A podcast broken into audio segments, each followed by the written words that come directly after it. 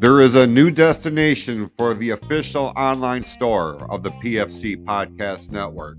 If you're a fan of our shows, and obviously you are, or else you would not be listening to this right now, you can check out all of the latest t-shirts, sweatshirts, hats, cups, glassware, anything under the sun that have the various designs and logos from all of our shows here on the network. Head on over to cafepress.com/PFC Network for your official merchandise of the PFC Podcast Network and all of our great shows.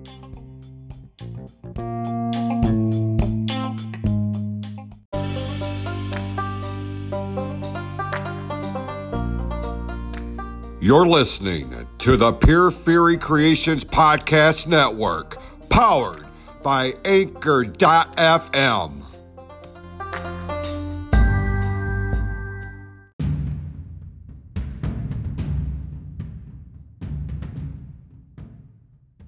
The following is a Close to the Heart presentation in association with the PFC Podcast Network and has been rated M for mature audiences only. Some language and dialogue may not be suitable for members of the family under 18 years of age.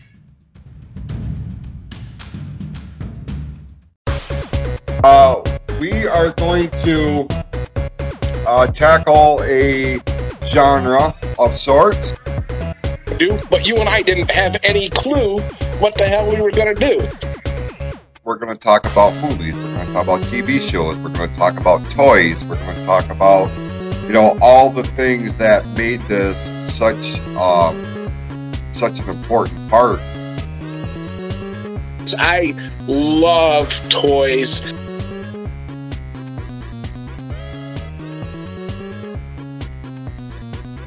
I'm Jason Klaus.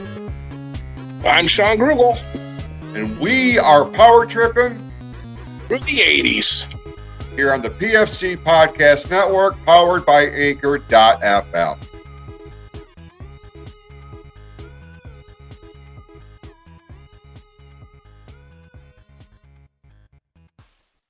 Hey everybody, welcome to Power Trippin' Thru the 80s here on the PFC Podcast Network, powered by Anchor.fm, along with Chuck Krugel. I'm Jason Klaus. We certainly appreciate you tuning in this week. We're kind of doing something, we're kind of flipping the script a little bit here. Like, we came in here with an idea of what we were going to talk about, kind of piggybacking off of last week's show, which, you know, real quick sidebar, one of many here this week, I have no doubt. I went back and listened to last week's show, Sean, and like I was at work listening to it, and I was over there giggling. Like, I was legitimately laughing pretty hard at this, whereas the guy that works across the line from me was watching me laugh. He was like, "Man, what are you laughing about?" And I'm like, "Man, this podcast that I'm listening to, and these two guys that are on it are absolutely fucking amazing, and like they make me laugh." And he's like, "Well, I want to listen to it." So I sent him the link. And when you send the link, it just shows like the thumbnail of our logo. And like, unless you really zero in on the actual logo and all the verbiage on it, like you don't really see our names in it. So I was kind of watching him as he was uploading it to his phone or whatever. And I could tell that like he was going through the opening, the rating, and as soon as the open of the show kicked in, like he turned around, I was watching him, he turned around, he just had this, "What the fuck are you doing?" look at me, you know what I mean? But he actually wound up listening to the whole show, and he came away, we gained a new fan, because he thought that our banter back and forth was really unlike anything that he listens to on his regular itinerary in terms of podcasts. He's very much into politics and video games and things of this nature, things that we don't, you know, necessarily spend a whole lot of time talking about. But we gained a fan, and I came away that day feeling pretty good about things. How's things in your neck of the woods? Well, it's funny. I think we gained a lot of fans last week, and I'll tell you why. So, as you know, and I don't know, a lot of listeners know, my son is in the Army, and he is stationed in Honolulu, Hawaii. And he found out that you and I were doing this podcast, and he tried listening to the last show, and he didn't think that my vocalization was quite up to par, that he couldn't hear me at a volume that he was comfortable with. So my son, God bless his heart, he sent me a microphone. And I'm planning on trying to figure out how to use this here soon. I may have to go to the guru of the PFC network and maybe get some in-depth training how to do this. But come to find out, it wasn't just him that listens to our podcast. It is his entire platoon. So we have the U.S. Army now listening to us, which is pretty darn cool. So I just want to say hi to my son, Hunter. I'm not going to embarrass him by telling him how much I love him and his little squishy, chubby cheeks. You know, I hope he doesn't come home with a gun for Christmas, because I know his dad's going to be dead now. No, so, but no, I'm very proud of my son, and I'm very happy to hear that we are broadcasting in Honolulu at this point in time, which is pretty darn cool. So, for sure, you know, you and I have known each other, 20 years, and like Hunter was just a little dude the first time I saw him, the first time I met him. I have watched him grow up to become the man that he is, and you and Sharon have done amazing things with your kids. Your kids are absolutely amazing. Your daughter, your son, I mean, just great people. And that's a testament to you and Sharon. So I appreciate them listening. I appreciate Hunter and his platoon listening all the way in Hawaii. So that's pretty awesome. And with Veterans Day having been this past weekend, you know, I have a great appreciation for the armed forces, for the men and women who sacrifice so much to ensure that we are able to have our freedoms to do things like this.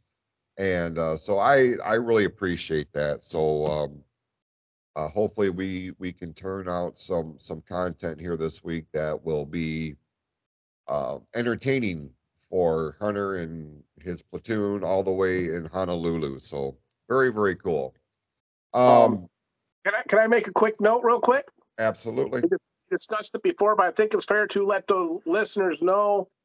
I don't know if they were looking to play the FMK game that we were discussing at the end of the last episode, but you and I had a discussion. Would you care to make that announcement for next week's show? No, we can certainly do that. Ironically, we talked a little bit in the crosstalk about that, about programming notes and what we had planned on the FMK thing. Like it got me thinking. Of course, you know me, I had to start writing down, you know, different notes and different topics and things of this nature along that realm. I had invited my friend of the show, Brian Balf, to be a part of that. He is 100% on board. He came to me at work last night, as a matter of fact. He's like, hey, I've got 9 of these bitches. And like he's that's not fair. You're not supposed to get a preview of that stuff. No. He gave me a couple of them, and like, bro, the ones he read to me, I'm like, that's a good one. You need to stop. Just stop. So, it won't be next week's show, but it will be the following week's show, just because of the sensitivity of the holiday coming up and when that show would drop. That was your suggestion, Sean. It's a very good one. I think that's the best course of action. So, quick programming note: next week here, Power Trippin' Thru the 80s. Sean and I are going to be doing a much lighter topic in terms of going into the holiday season, the holiday weekend. We are going to look at what's that? What I like to call the forgotten holiday. Yeah, and that's what we're going to call it. You know, we'll discuss what Thanksgiving means to us and our traditions growing up, and what we have incorporated as parents that we pass on to our children. So it's going to be a good time. You know, no matter what we talk about, it's going to be a good time. Like even heavier topics, when we discussed the Challenger a few weeks back, and that's also another thing that triggered the change in format for this week.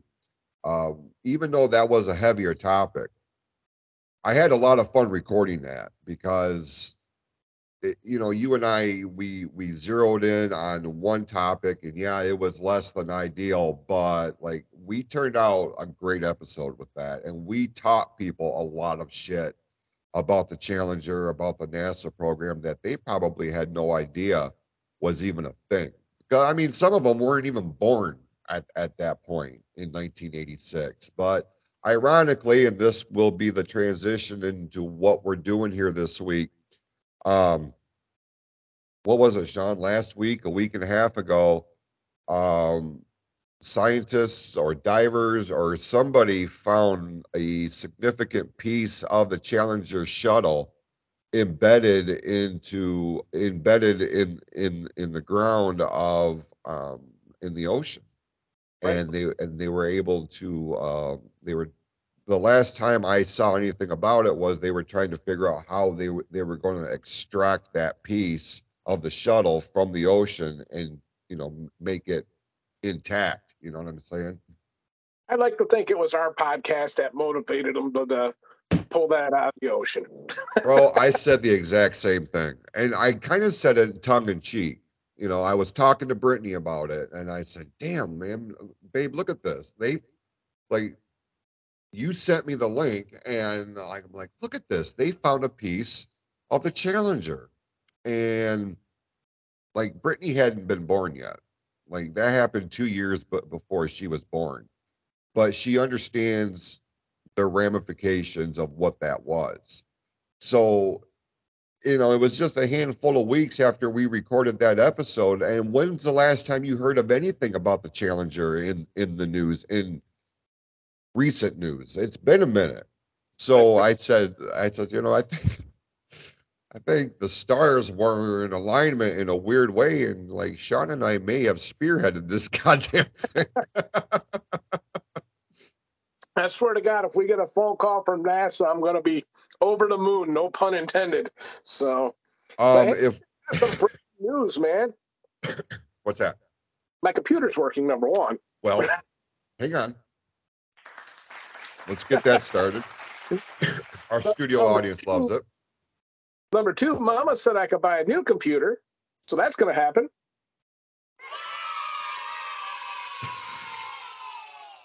And number three, for sale in Cleveland, Ohio. The house from A Christmas Story just went up for sale. You want to buy it? You want to go in on it? The only way I'm going to do it is if we get the leg. I want the leg lamp. That's to go in the window. It's also going to depend on the neighbors because those Bumpus hounds. They were I mean, they ruined that Thanksgiving dinner. The old man wanted that turkey bad, and they wound up having to get duck, being serenaded by a bunch of Chinese takeout waiters, and serving them a duck that was looking at them. It's smiling at me. But smiling at him. I don't think I want to buy this house now. Matter of fact, I am clicking off this news story as I don't think it's newsworthy anymore.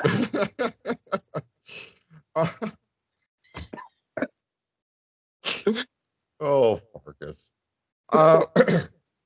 It's funny because I saw an extended trailer of the sequel for The Christmas Story. that's going to be available here in a couple of weeks here. I believe it's through, was it HBO or Paramount Plus? One of the streaming apps has the exclusive rights to that.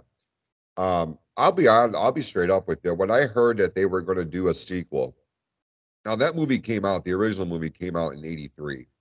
A lot of people don't realize that because of the way it was filmed, the way it was shot. Like, it feels legitimately like something that was filmed in the 40s or 50s.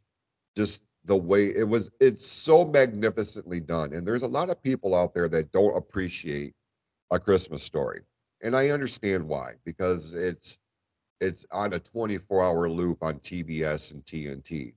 Every Christmas Eve it starts. But you know what? That's become part of my holiday. You know what I mean? Like, it don't matter what time of the day. I can turn on the TV and I know Christmas Story is on, and no matter where it's at in the movie, I can pick right up and recite line for line, right? So that movie obviously has a lot of nostalgia for me. It has a lot of personal ties with me. So when I heard that they were going to do a sequel, I'm like, damn, man, leave it alone. You know, it's been way too long. Like, we've been on here before and talked about movies and sequels and extended periods of time between them. And, you know, a lot of times they don't really work out, or they don't resonate the way that we think that they should. There are exceptions to the rule, obviously Ghostbusters and Back to the Future, because those were the two examples that we used. But you are talking like 30 years in between the original and the sequel. And then I saw the trailer. I saw the very first trailer that they put out, very, very short one. I think it was like 25 to 30 seconds. And like, you heard the music, you heard the narrator, and then the one shot of Ralphie as an adult putting his glasses on. And then I saw the extended trailer, and I'm like, okay, you have my attention. I'm going to I'll give it a shot. If it bombs, if it sucks, well, okay. I watched it once. I don't have to ever look at it again. I'll just focus on the original. Where are you at with your anticipation level with this sequel? Well, first of all, going back to what you're talking about, the original Christmas Story playing 24/7, or whatever you want to call it, 24 hours a day on Christmas Eve. When that first started, I absolutely hated it. Absolutely hated it, because it was like when the Metallica Black album came out and you heard Enter Sandman 3,000 times. Then I realized, if there's nothing else on TV, I can click on over to Christmas Story, and just like you, I could pick right up where it's starting from and wherever it's at, and enjoy it until I can watch something else. This new one, this sequel, is, from what I understand, going to be a true sequel. It's called A Christmas Story Story. And I don't know if you've ever seen it or not, but I did, and I absolutely hated it. And yes, my computer's working because I wanted to look up the date. Back in 2012, there was a sequel to A Christmas Story, and it starred Daniel Stern as the father. Yeah. But everyone else was completely different, okay? And it was about Ralphie. I think he was a teenager and he wanted a car for Christmas or some mess. Movie was dog shit. That movie should be called A Christmas Story Answered a Call. I mean, so that one was supposed to be a true sequel. I think that one just needs to be wrote out of the history books. And yeah, focus on this new Christmas story, because in the new preview, I saw that they got Flick and Schwartz from the original movie. But what really made my panties moist, yes, I am using that term, was when Amy is going to love you for using the word panties. I'm just going to say that's like her least favorite word. I had moist too. Panties. Moist. As in the preview, I saw Scott Farkas is back.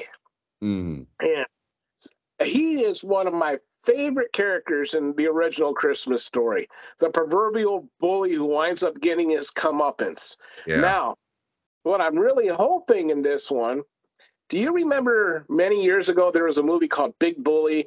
I believe it was Rick Moranis and, oh my God, I can't think of his name. Roseanne Barr's ex-husband. Made a whole bunch. Oh, Tom Arnold. Tom Arnold. Yeah, I believe it was Rick Moranis and Tom Arnold that was called Big Bully. Yeah. It was about how Rick Moranis dealt with his bully when they got up in age as they became adults. I'm really hoping that Scott Farkas, after all these years, is planning on getting revenge on Ralphie for kicking his ass as kids. I think that would be just great. And I am looking forward to this movie big time.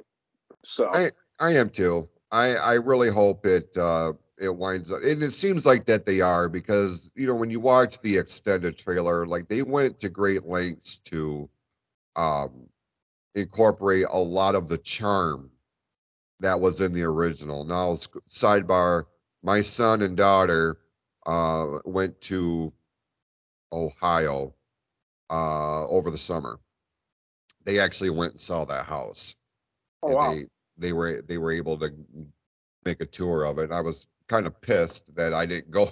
I wasn't even able to go with them, but yeah. So, I mean, even like my kids at 14 and 9, like, they have an appreciation for that movie. And I love that shit, you know, because with all, you know, you watch movies nowadays, all the special effects and everything like that. But you go back to a movie like The Christmas Story, just the simplicity of it is not lost on my kids, and I'm sure your kids too. Like, there is, and I think a lot of that is how we as parents present it to them. Like, this is something special, and here's why this is special. So if they're able to register that, you know, they form their own opinions of it. And if they wind up liking the movie, which is the case here with my kids, it carries on that tradition. And they're going to carry that on to their kids. And, you know, that's why movies like A Christmas Story become iconic in terms of a specific time frame or a genre of sorts. So, you know, it makes me happy that they have that appreciation. Like, they're not so far engulfed in all of the technological advances that they can watch something like that it still registers without all the bells and whistles and computer shit and all that. But yeah, very much looking forward to that. Check your local listings, as they say. I really hope it's going to hit the movie theater, because it's one of the few movies I see coming out that I would really want to see in a theater setting. I can appreciate streaming, but there's just something about sitting in a movie theater with your feet sticking to the floor as your hands are slimed with all the butter in the world from your popcorn. There's just something to be said for sitting in that movie theater and dropping $50, you know, but taking it all in that way. You know, between that one and then, wow, all of a sudden it's turning into a Christmas movie. I know, I was just thinking the same thing. I'm like, we're not really here to talk about Christmas, but, you know, that's just the way we do it here. You know, we started off on a tangent, and, you know, this is what people tune into, is real talk. You know what I mean? Even though it's about Christmas or something, but, like, people can hear us, and they can tell the passion in our voices about this. Like, this is serious shit we're talking about. It is, man. Okay, so I got to ask you this. Did you see the preview for the new Will Ferrell and Ryan Reynolds movie called Spirited that's coming out? No. Then I'm all done talking about it, because it's, you know, Will Ferrell has said we're never going to see Elf 2. Right. Okay. That movie, honestly, is my wife's favorite movie. And for me, it's like A Christmas Story. I can put it in at any time, and I can watch. I don't even like Will Ferrell for the most part. But there's something about Buddy the Elf that I absolutely love. So seeing Will Ferrell and Ryan Reynolds teaming up for a Christmas movie, my panties are doubly moist. I mean, oh, shit. So, okay, so you got a little bit of homework now. Now you got to watch that preview. All right. It's, I'm really looking forward to it. And that's also going to be streaming here soon. But, you know, what I'm looking forward to is I'm looking for the old stop motion Christmas specials to start coming out. They'll start coming out next week. You know, the old Frosty the Snowman and Rudolph the Red-Nosed Reindeer. Those are the ones I'm looking forward to the most this year. So yeah, Santa Claus is coming to town, and like there's like I have a whole box set of them. Rankin Bass presentations is who put those out way back in the day, and they still resonate too. We'll get more into that as we get closer here in the next couple of weeks, because the holiday season, bro, is like right around the corner, and it kind of floors me that this is where we're at. Like, time is escaping me this year for obvious reasons. I talked a little bit about it over on the Real podcast last week. So switching gears though, and this is what made me think about changing up our topic for this week, even though we're just kind of rambling here about a variety of different things, but that's kind of what we do. We talked important for real. The Challenger thing was obviously very fresh on my mind. And then over the weekend, I read some very upsetting news for me personally, and I'm sure it resonated with you because I sent you the link to it. Gallagher died over since our last recording, and like I say that, and there's going to be a demographic of our listening audience that may not know who in the hell Leo Gallagher was, but Gallagher at a time was one of the most famous faces on the comedy scene. And like this dude exploded into the national spotlight in a most unconventional manner. He introduced what was called the Sledge-O-Matic. Now, for those who don't know what the Sledge-O-Matic is, Sean, educate these people as to what that was and how big it just exploded his star as a national and even in some cases a worldwide comedy entertainer. You know, it's funny that you used the word exploded, because that's exactly what would happen. Gallagher, you know, he was what, 76 when he passed away? I feel like that's what it was. And to me, I really didn't know who Gallagher was until like the later part of the 80s, probably around the same time. I would say maybe I started watching Eddie Murphy, maybe. Mm-hmm. But Gallagher was great because you would watch his live shows, and the first three rows of people were just covered in tarps and raincoats and everything else. And as his grand finale, he would break out a watermelon, introduce you to the Sledge-O-Matic, and as you said, shit would explode. And I remember he would, after he smashed the watermelon, he had a water bucket, and he would wash off the Sledge-O-Matic, and he slammed that thing just as hard as he slammed the watermelons.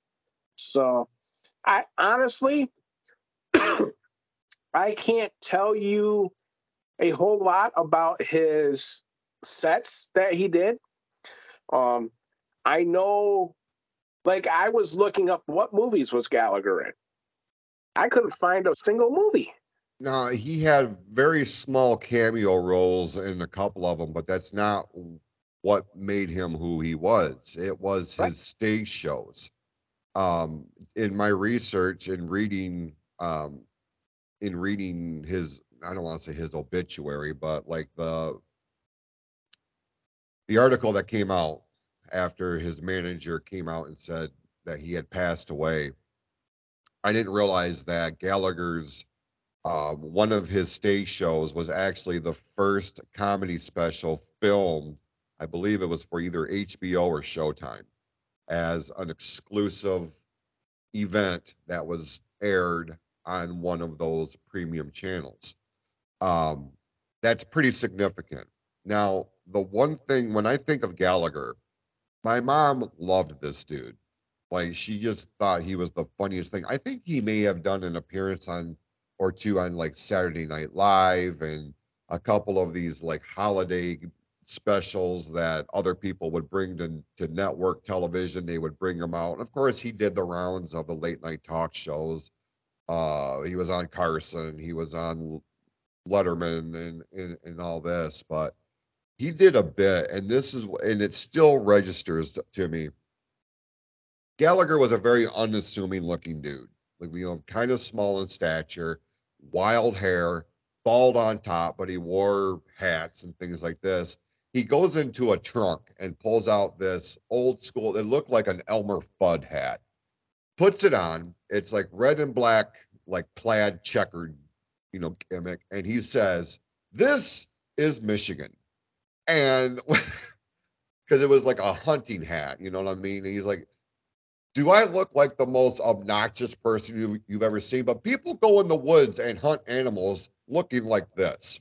And just his delivery of it was so off the charts. And the fact that he mentioned Michigan, because that's not where he was from, I don't believe, just, it really registered with me. And I remember laughing my ass off at 7 or 8 years old, thinking, this is the funniest man I've ever seen. And that's the Sledge-O-Matic thing. Watermelon, you're absolutely right. The first three rows are covered in plastic. I haven't seen anything like that on TV or in person since, until the Blue Man Group became a thing. Anybody who knows the Blue Man Group knows what they're all about, their stage shows. And instead of projecting watermelon all over the place, it's paint. Like their drum sets have paint in them and they just explode. And anybody, I know this is a sidebar, but if you want to see some entertaining shit, some of the most talented musicians you will ever see that does not get nearly enough credit, check out the Blue Man Group on YouTube. They are phenomenal. I've seen them like 4 times in person and they're phenomenal. So back on track, Gallagher is one of those guys that does not get nearly enough attention or recognition for the comedy genius that he truly was, in my opinion. Well, I was watching I'm a TikTok guy. Mm-hmm. Matter of fact, sorry, I'm chewing because this is weird. We're recording on a Tuesday afternoon when we normally record on a Saturday morning. I've already put 10 hours in at work, and here we are. And these are the sacrifices we make for you people. So you better spread the word about this show. Yeah, I mean, we have listeners in Honolulu, Hawaii. We would like to attract some over in New York City. Let's make this a global thing. Oh, shit, that reminds me. You finish your thought. I have something I wanted to talk to you about. Kind of off air, but fuck it, I'll do it on the air when you're done with your thought. All right. Where was I going with this? How did I start? I'm lost. Well, we were talking about Gallagher. We were. And oh, I know what it was. I was going to make a confession about TikTok. Oh, that's what it was. TikTok. Yeah. That's am a TikTok pooper. I will watch TikTok while I am pooping. I will lock myself in the bathroom for 20 minutes, and I will watch TikTok. Very personal, but, you know, we've already talked about my moist panties, so bathroom talk doesn't matter. No. So I was watching Carrot Top, and who's another comedian who I don't think gets a whole lot of recognition that he deserved. Yeah. And he did a full-on tribute at the end of his show to Gallagher smashing a watermelon. Did he? Yeah. And I think we're going to see that probably more and more of different comedians probably over the next month. Sure. But Carrot Top, to me, very much aligns with Gallagher, because Gallagher was groundbreaking, no pun intended, with the watermelon smashing, where Carrot Top is the king of prop comedy, as far as I'm concerned. Sure. You can debate me all you want with Carrot Top, but it's true. So, whereas maybe Gallagher didn't get the type of recognition he deserved from fans of comedy, you can tell in the comedic world, you know, with his fellow comedians, he was well respected amongst his peers. So, absolutely, I think we're going to see more and more tributes, so to speak, coming out. So that's where I was going. But yeah, so you need to talk to me about something off the air, but on the air. So let's do that. I have an idea. Okay. Which anytime I say that, all depending on who I'm talking to, like the little hairs on the back of their neck start standing up. They're like, "Oh shit." That's kind of like me saying. That's kind of like me saying, "Hold my beer and watch this shit." All right, let's do it. I have. I took the liberty, and I am attempting to get us into a pretty cool event. Now, this is we're very much in the early negotiation stages of this. But like Frankenmuth, Michigan has 80s Fest. I believe it's going to be in April, this coming April. I'm trying to get us in 80s Fest for a live podcast recording stage event at 80s Fest. Would you be cool with that? I guess I should have asked you before I put the bid in, but I figured, what the fuck? Yeah, I'd be down for something like that. Do I get to dress up as Barf? You can dress up as whoever the fuck you want. Send me an offer. Here I come. So I say that to say, and like I said, I was going to wait till we were off air. I actually meant to mention it before we came on the air here today, but you know, I had just gotten up. I think I hadn't even had a full cup of coffee in me before we hit the record button. So my brain was a little bit still trying to get acclimated to the day. So do we want to kind of tone down the FMK and maybe go to a hug, marry, kill, just in case they're listening? No. Okay, good. No. I'm glad you said that. What we are is what we are. Bingo. If we have to change our style for something like that, no. They don't need it. They don't deserve us, because we have established at this point, we have established ourselves as this is what we are. And I mean, if we are in a live stage event, we may need to drop the rating down a little bit to maybe a PG-14 in case there's kids in the audience, but that's not going to deter us from the foundation of who and what we are. So I say that to say this. We have an expanding fan base of this show, and we want our fans to rally for us and to put some proverbial pressure on the organizers of 80s Fest. You need to bring Jason and Sean to 80s Fest for this event. We need to make this a groundswell campaign. I would be so down for that, and I could almost guarantee you there would be a tribute to Gallagher at the end of that show. That would be great. Yeah. So, yeah. You know, you mentioned Carrot Top. I hadn't thought about that dude in a minute until you said his name, but you could tell based on his presentation as a comedian just how much of an influence that Gallagher was. And you know, they don't make guys like that anymore, like Gallagher and Carrot Top and So I mean, it's I was very bummed to hear about his passing. So we just wanted to take a few moments here and recognize that here on the show, which got me thinking. What I wanted to do this week is go year by year of the decade and pick out one or two news things that happened in that particular year that maybe it didn't register with us because of our ages, or it just at the time it just didn't click that this was a big thing. Now some of them obviously they were huge, life altering. We remember it like it happened yesterday. Other ones may have gone under the radar. So what I'm going to do here for the next little bit is go year by year, pick out a couple of these headlines, bring them out here, and we will discuss what we remember, if anything. Cool with that? I'm okay. Chewing, but yeah. I know. I see you nodding. 1980. Okay. Now, 1980, obviously the start of the decade. Now, here's a few of the things that came across my radar that pop out off the page of, for me. Number one, and this was a big thing for me, and I remember this at 4 years old.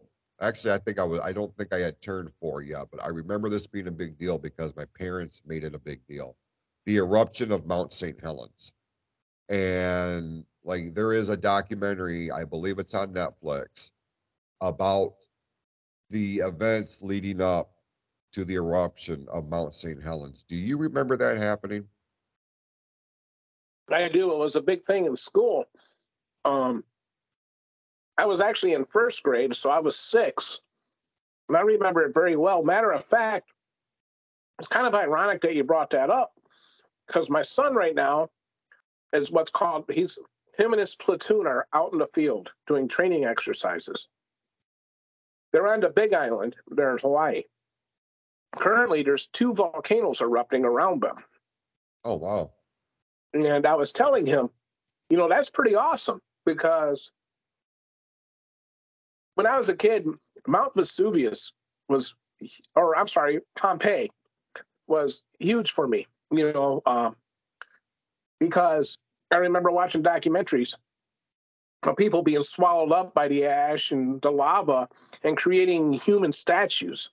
Yeah. And I always wanted to visit a live volcano. My son, no, you don't, Dad. This sucks. So I'm assuming, I don't know the scale. I never went into Mount St. Helens historically, reading anything about it myself. I remember it was a big deal.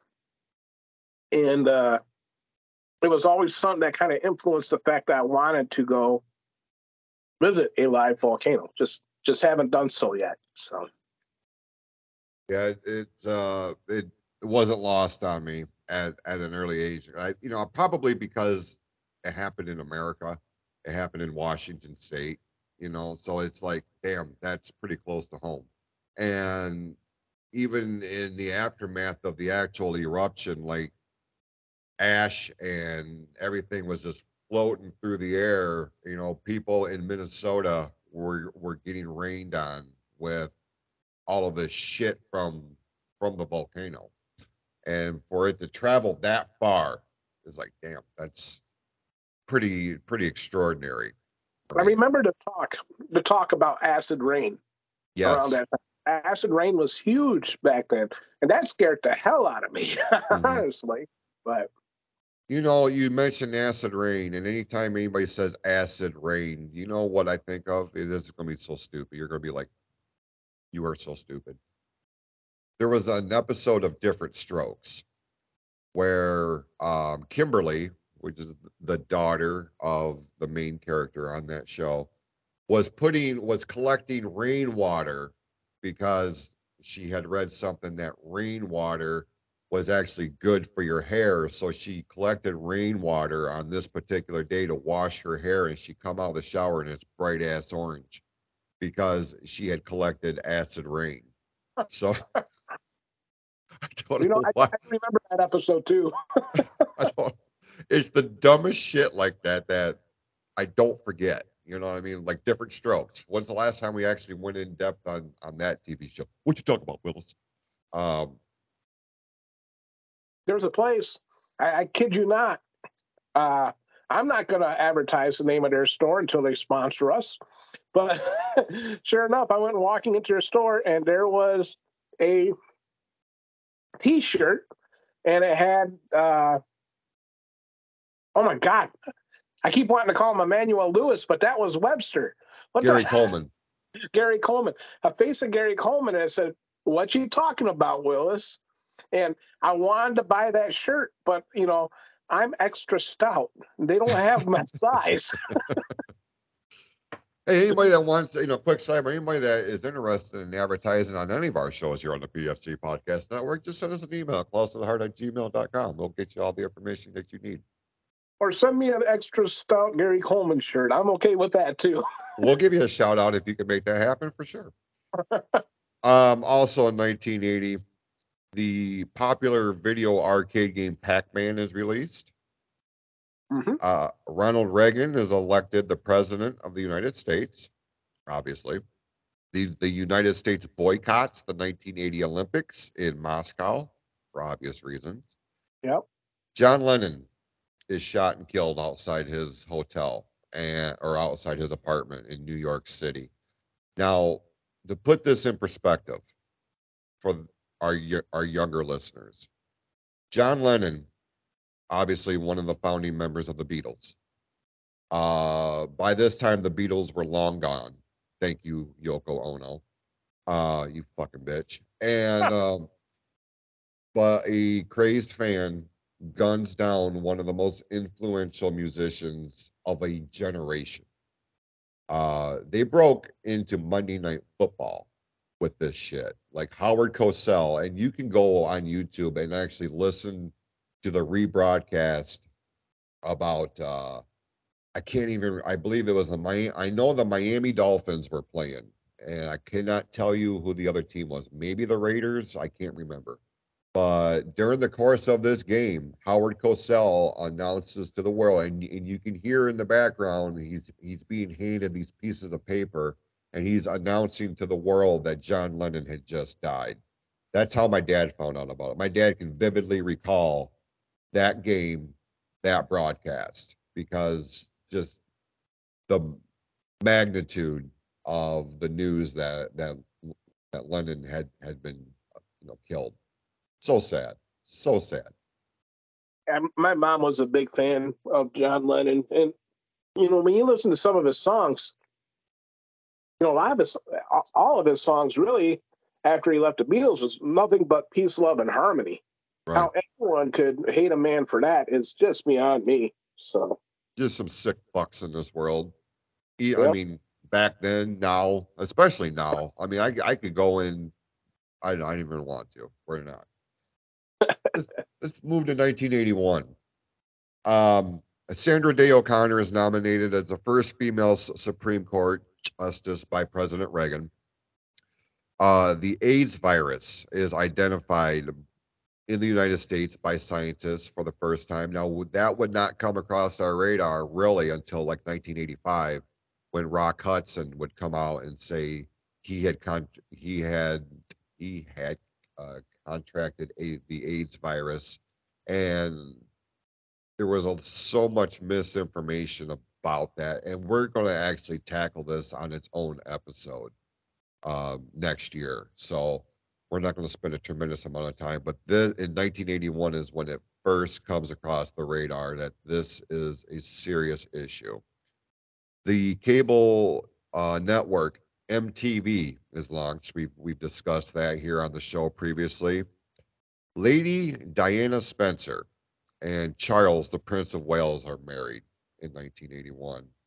I kind of remember their wedding being broadcast on TV just because of the pomp and circumstances. I remember thinking at that time, wow, there's really a real-life king and queen and prince and princesses like we had seen in cartoons and things of this nature. This is how these motherfuckers live. Like, this is a real thing. Now, Princess Diana would become arguably one of the most famous and iconic figures up until her unfortunate passing in 1997. Had she not died, bro, what would the entire landscape of the monarchy look like in England? It would be different. I don't think the queen would be dead right now because she'd still be trying to get rid of Diana. Yeah. I mean, Diana, if I remember right, I remember my mom was big into that story because Diana was nothing but a commoner, was she not? And she's a commoner, became a princess. Yeah. And it was like a real-life fairy tale. And for some of these smothers, yes, I love that term, smother, you know, smother you with hugs and kisses and, oh, my little baby boy, that's how my mom was. You know, my mom could see herself as Princess Diana. I remember my mom actually having her hair cut short like Princess Diana at one point in time. So, she was an icon, you know, then, like you said, up until her passing. So, well, she's going to be another one that we do a deep dive on here just because of the stranglehold that, for the lack of a better term, that she had. She captured not just the attention and the imagination of those in the United Kingdom, but around the world, specifically in the United States. She was huge. And she seemed like a genuine good person. You know what I mean? Like, she really cared for other people, a lot of humanitarian efforts and things of this nature. 1982, Disney World opens the Epcot part. Do you know what Epcot stands for? The acronym Epcot? I didn't know this until I read it. No, I never went to Disney. Never been to Disney. So. No? Well, listen, when this shit starts rolling and we're able to monetize all of this, we're going to Disney because you got to at least once. It stands for Experimental Community of Tomorrow. I didn't know that. So look, you learned something new here this week on Power Trippin' Through the 80s. The FIFA World Cup is held in Spain, and Italy wins the title. Wait, go back to Epcot real quick, okay? Yeah. Was that in conjunction with? Didn't they have an attraction called the World of Tomorrow?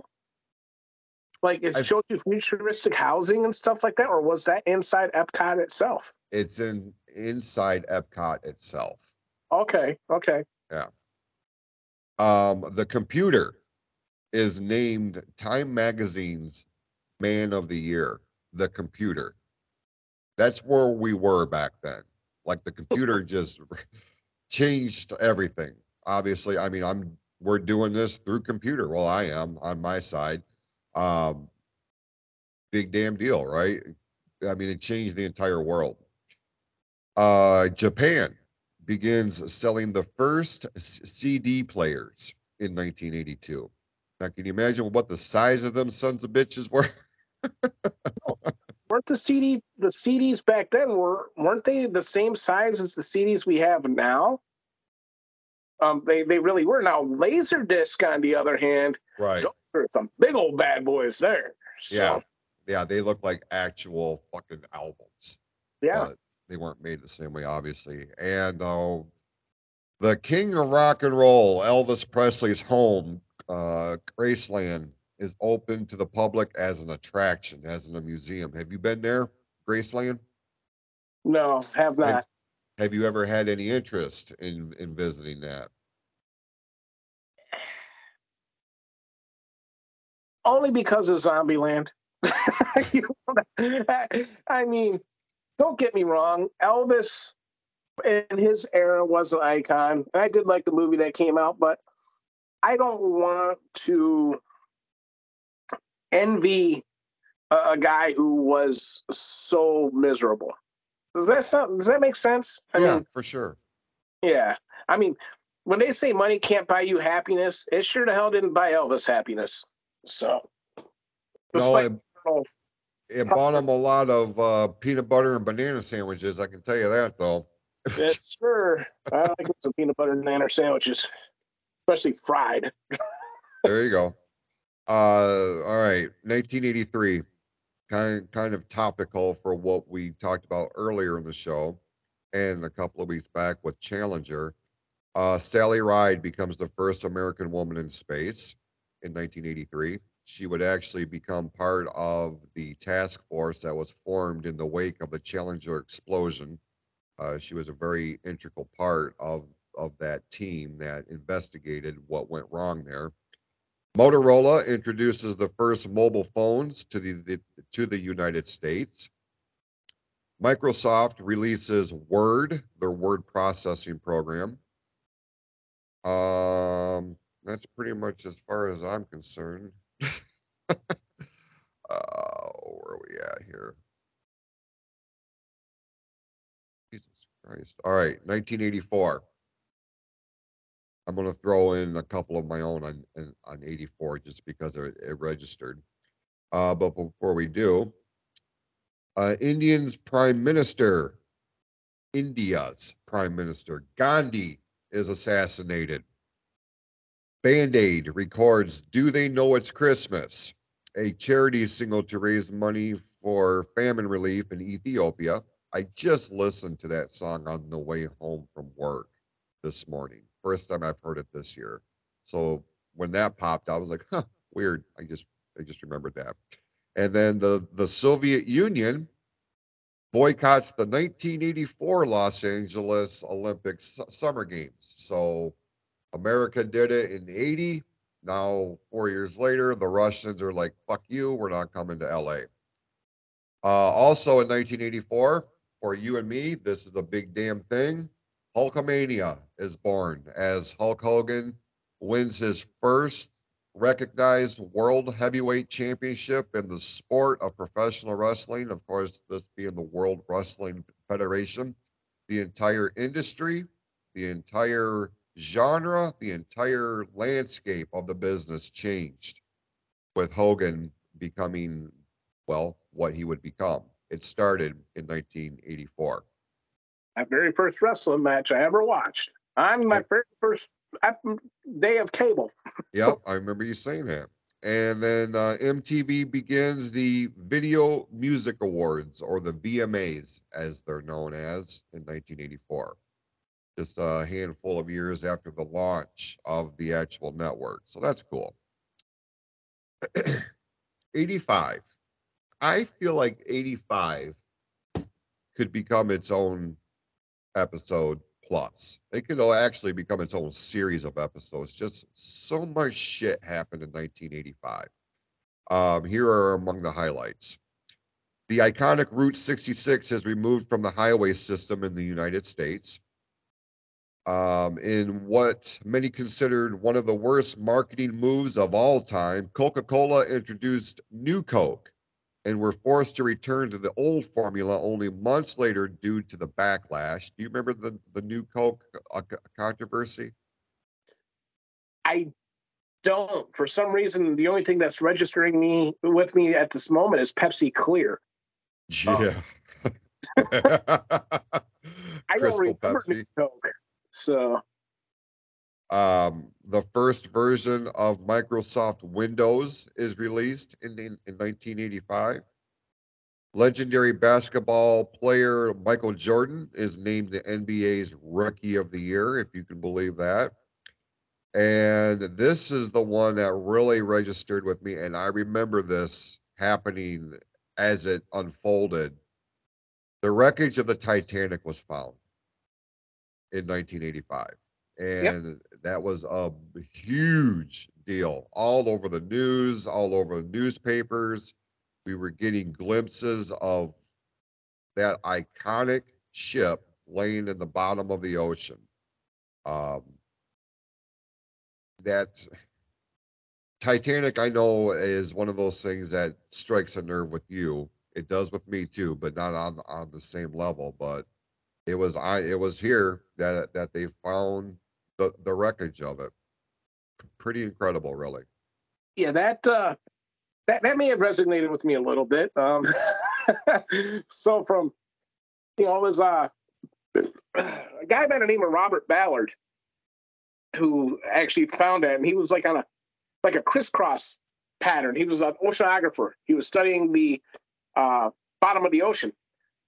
And for him in 85 to find that like 2.5 miles down is amazing. And pitch black too.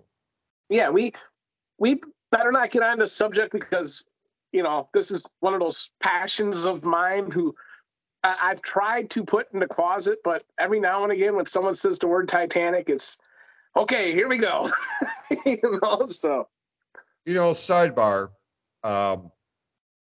In 2020, I had done my first stage show in Frankenmuth, and which, you know, that was a big thing. But this is right before the pandemic really started to get a grip on the world, really, with COVID. You had actually had scheduled a live presentation, I believe, and correct me if I'm wrong, it was at the Holly Library, yep. And it was all about Titanic. And yep. Like, I was so excited for you because I could tell how invested you were in that, and that you were going to be able to take a passion of yours and present it to a public setting. And like you had told me privately that what I had done in Frankenmuth inspired you to try to do something like that. And like when you told me that you had that book, like I circled the date on the calendar, I cleared the schedule, like nothing was going to prevent me from being there that day, and well, until the pandemic happened. Yeah. Now, is that something that you are going to pick back up at some point, or have you just kind of put that to bed for now? I've kind of put it to bed. Titanic's still a passion of mine. I think, you know, 1912, you know, I think, I don't know, maybe in 2050, we'll, you know, we'll go visit something like that. But it's just a matter of, I was very, very pumped up to give the presentation. And when COVID came and hit, not only did I lose interest once it was canceled, it seemed like a lot of other people lost interest as well. So, you know, I would entertain the idea, but I've gotten rid of a lot of my Titanic memorabilia to make way for my 80s memorabilia. You know, sometimes when we find a new love, we go all in. And, you know, that's pretty much what I did here. But, you know, I will never, ever stop loving the Titanic, for God's sakes. I mean, Captain Smith is one of my heroes, and Molly Brown, I mean, her story is just amazing. And no, this ain't no Leo DiCaprio and Kate Winslet bullshit. I'm talking about the real deal Titanic. And right.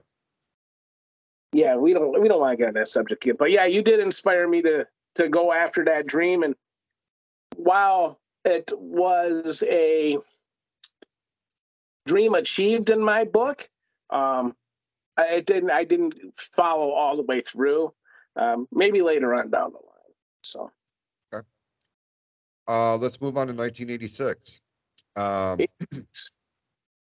The Chernobyl nuclear reactor explodes in the Soviet Union. Amazing story. Yeah, yeah. There's a few documentaries out there, and man, oh man, they're worth a watch. Like you want to see some shit. You want to learn some shit. I mean, Chernobyl is one of those things that, as bad as it was, it still didn't. I mean, when you look at history, it's not up there among the great disasters. Like, it's not even up there on the same realm as Mount St. Helens. And I don't understand why, you know, because it's a huge. That could have been, it was bad, make no mistake about it, but it could have been so much worse. Still radioactive out there after all these years. I mean, yeah. That would be something I would be interested in touching on an episode by itself, just because. I'm making notes. Yeah, I mean, people just uprooted their lives to escape from this thing, and the Russian government did everything they could to cover it up. Right. You know? Yeah, that's something we should get into later on. Yeah. Well, 1986, the space shuttle Challenger explodes, killing all on board. We did a deep dive on that. Mad cow disease is identified in Britain for the first time. And the first triple organ transplant is performed in 1986. So it's kind of a big damn deal. And probably the biggest thing that came out of 1986 was the release of Crocodile Dundee. So, I kid. 1987. The disposable contact lenses are first sold. Do you wear contacts? I do. Do you like them? I do. I can't do them. I can't fuck around with my eyeballs. I can't put anything on my eyeballs. Like, I'll drop Visine if they're red, because Visine gets the red out. But I can't be putting shit on my eyeballs. Like, Brittany wears them, and there are times where she's like, babe, can you take my contacts out? I'm like, absolutely fucking not. Am I touching your eyeballs? I'm not. She's like, I can't peel it. That's not my fault. I didn't put them in there. I ain't getting them out. I ain't doing it. I'm not doing it. My dad seemed fit when I was a kid to get me those color changing lenses. Yeah, that were a big deal in the 80s. And when they would turn dark, I would look like a prepubescent child porn star from the 70s. And those sons of bitches things. Those things were so big. They were bigger than goggles. I couldn't use them as a swim mask. I mean, I was very self-conscious about my glasses, so no. Oh, man. The Simpsons make their debut on the Tracy Ullman show in 1986. I know. And when you go back and watch the very first few episodes of The Simpsons on the Tracy Ullman show and see what they would evolve to what they look like now is remarkable. Yeah. Absolutely remarkable. Margaret Thatcher is elected as the British Prime Minister for the third time. The Fox television network begins operations. Fox would become, it went from being the proverbial redheaded stepchild to one of the big four at this point: ABC, NBC, CBS, Fox. It started in 1987. And of course, for us, 87 revolved around WrestleMania 3, setting the world indoor attendance record at 93,173 fans in the historic Pontiac Silverdome in Pontiac, Michigan. Headlined by Hogan and Andre, but the show was stolen by Savage and Steamboat, in my opinion. I agree. 1988. Whoa! Wait. What? You missed one of the biggest news stories in 1987. What's that? Jessica. Okay. It is on here. Okay. Jessica is going to be very shortly a topic, its own show, because it did register. That is what put 24-hour cable news on the fucking map. Yeah. Was the what was that? Texas? That happened in. All eyes were on Texas, and this was when CNN really established a footmark in the news business, whereas before they weren't really taking all that seriously because it was just a cable news station. They weren't NBC. They weren't. They didn't have Peter Jennings or Tom Brokaw or Dan Rather. But like, people were tuning in at 3 a.m. to find out if they had pulled this child out of this well. Yes, huge deal on so many levels. But we are going to tackle that as its own topic here. One of the names. One, and I'm going to even use the name obscure. One of the few obscure names that I remember from the 80s was Jessica McClure, better known from everybody as Baby Jessica, because that's all we watched. You know, is that kid coming out of the well or isn't she? Right. And then, is she alive or is she dead? Right. And then I had to do a what does she look like now? And I mean, don't get me wrong. She was, 18 months old when she fell into a well. But to see what she looks like now, alive and well, it's kind of amazing. So, all right, 88. The Soviet Union withdraws their troops from Afghanistan. This was a long-standing war. It was actually kind of the backdrop for Rambo 3. A lot of people don't realize that, but it was. And the Afghan forces were, even as depleted as they were able to force the Russians out of their country. And at the time was a big thing. Afghanistan was looked upon as like the underdog in this skirmish. And fast forward, you know, to 2001, and Afghanistan is going to come back into the national spotlight, but for all the wrong reasons in the aftermath of 9/11.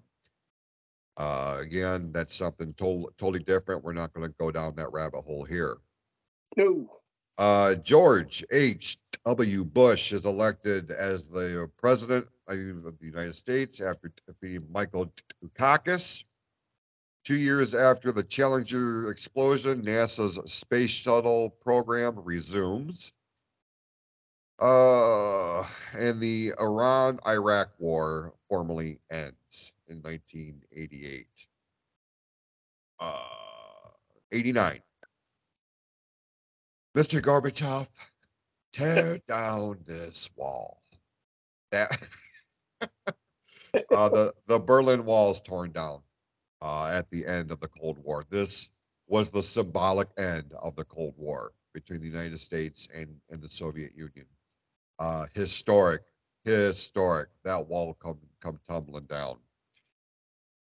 Pro-democracy protests take place in Tiananmen Square in China. Iconic, with the one dude standing in front of this big-ass tank rolling down, and he was not budging. That is the defining image of that issue right there. The Exxon Valdez oil tanker spills 240,000 barrels of oil in the Prince William Sound in Alaska. They still talk about that, obviously. We went to Alaska in 2020, and there's all kinds of markers and shit like that to commemorate what a huge thing that was there. And the Nintendo Game Boy Portable video game system is released. Did you have a Game Boy? I did. Tetris was like one of my favorite games.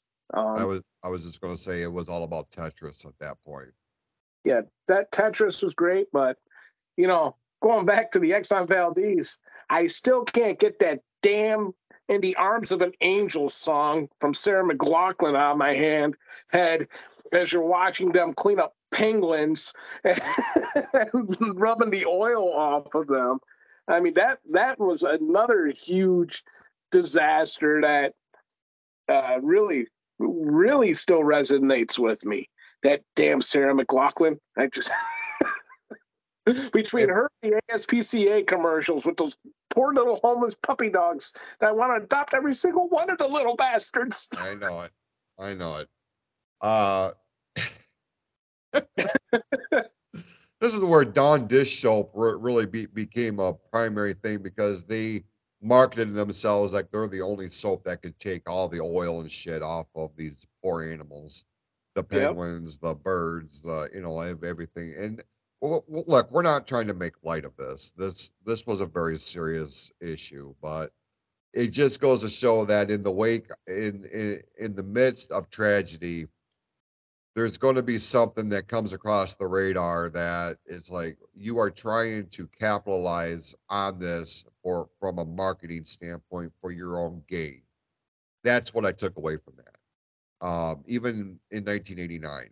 And I know it's kind of an asshole-ish way of looking at things, but like at that point, dude, I was really starting to dial in on marketing, exploitation, and how they go hand in hand. We've talked about here from day one on the show, cross promotions, and the way that like a movie comes out or a cartoon comes out and they want to expand that. So they bring out all the toys, all the merchandise, the breakfast cereals, the yogurts, and everything that you can put that brand's logo or image on. What? Yogurt? I said yogurt. Absolutely. I'll give you an example. Trix. Trix was a breakfast cereal. All of a sudden, the yogurt boom, for whatever reason, in that time became a thing. They came out with Trix yogurt. Okay. You could go right now to the Meijer and you can get Mickey Mouse yogurt. What the fuck does Mickey Mouse have to do with goddamn yogurt?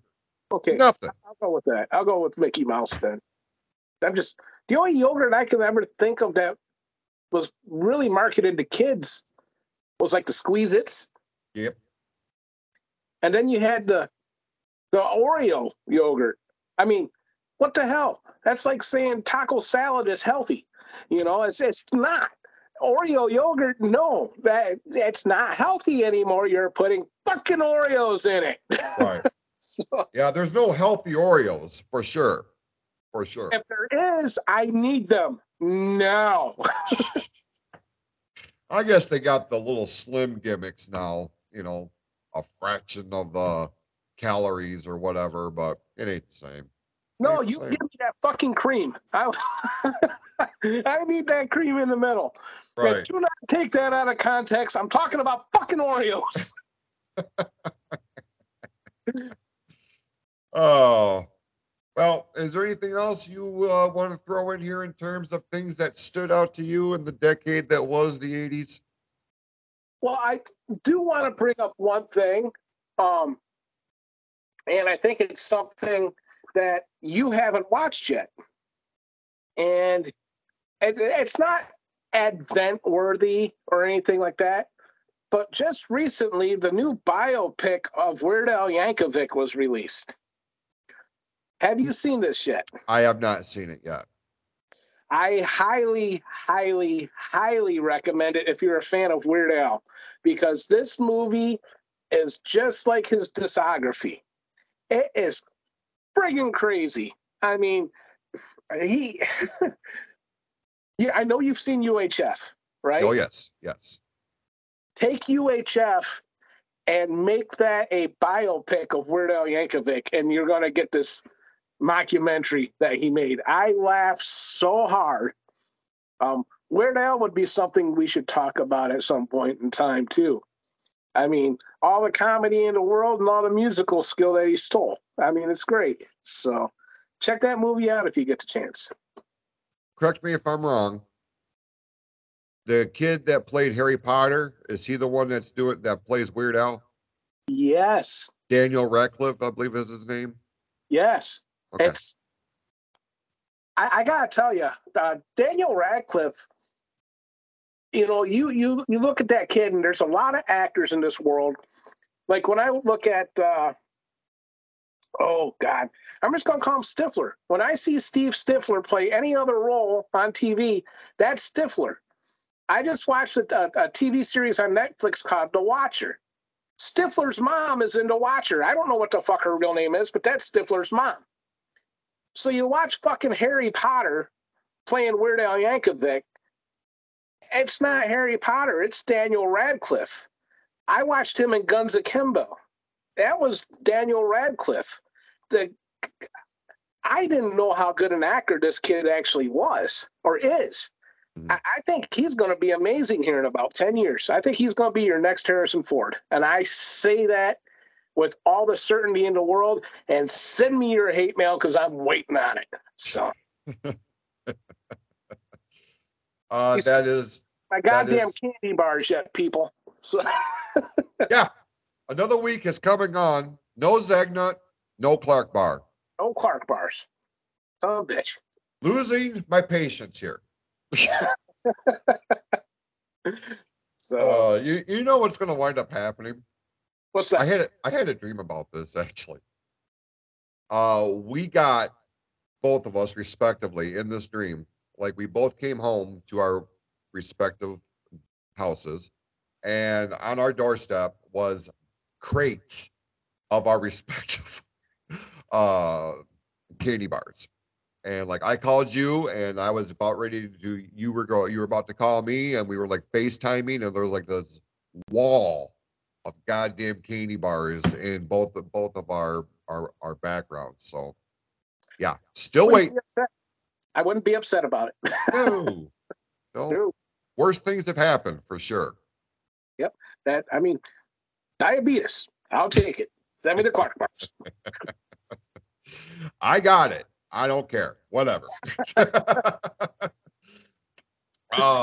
This was a good episode. You know, we touched on a variety of different things. We did a little bit of a deep dive there, with the Christmas story and all this. This was another fun episode. We appreciate everybody tuning in. If you have any show topic ideas, questions, comments, concerns, you can find us over on Facebook. Just look for Power Trippin' Thru the 80s, or you can go to clousetotheheart.net. All of our contact information is there as well. And be sure to check out our online store. What do you got there? You remember that? Pull it back a little bit. It's blurry. Holy shit. Where did you get that? It's the Supermobile. Yeah. I bought it on eBay. I had this almost reminds, okay, so the viewers at home, what it is, it's like a spaceship that Superman would fly. Now, why Superman would need a spaceship to fly in, I have no fucking idea. But when I was a kid, this Matchbox car was the coolest thing I ever owned. And I know this is going to sound crazy, I almost think this is the same one I had when I was a kid, because it still got the crack on the windshield that I had from throwing this fucker across the room because I was trying to make Superman fly. I thought you would appreciate this. But look, the fist, can you see it? Yep. The fist still works. Oh, my goodness. Yeah, this is from 1979. That's $15 I've ever spent. That's awesome. That's awesome. Real quick, on the shelving unit behind you, up towards the top there, above the Beetlejuice poster. Are those Smurfs? There are Smurfs up there. That's wonderful. And just below that, I got the entire toy line from Dinosaurs. So phenomenal. Did you happen to look at the link that I sent to you today? I have not yet. I haven't been on anything. Like, I literally woke up and you texted me. I was texting you. I texted Brittany to let her know that I was up, and I came down to the studio to record. So I haven't looked at shit yet today. Well, it's something that we should touch on. Televangelists in the 80s. Oh, Jesus. Yes. And that'd be a good one? Absolutely. Because the link I sent you was a guy from the 80s who was ripping apart our childhood, saying that the Smurfs were denizens of the devil, and the people that created the Smurfs. So when you look at a Smurf, their skin is blue, their lips are black, just like a corpse. And I'm telling you, you gotta watch that link if you get the chance. I would suggest putting it up on the Klaus to the Heart Facebook page. Let other people comment. He claims that Rainbow Bright is a denizen of the devil because she has an upside down five-pointed star on her face, and endorses rainbow unity or something on that order. So yeah, we were going to hell in the 80s. Thank God it's 2020 because I got my damn Smurfs back there, so I'm good to go. I will definitely be checking that out here in a little bit. This is going to be a very fast turnaround with this episode. We're recording this on Tuesday afternoon. It drops at midnight tonight. So this is going to be a very quick turnaround. Nothing like procrastination. Right. Hey, I do my best work when my back's up against the wall. You know what I mean? Yeah, I hear you. with that, we appreciate everybody tuning in. And again, once again, we appreciate all of our new fans over in Hawaii that is tuning in. We appreciate what you're doing, and we hope that you are enjoying what we're doing. And with that, we will be back here next Wednesday with a brand new episode of Power Trippin' Thru the 80s here on the PFC Podcast Network, powered by Anchor.fm.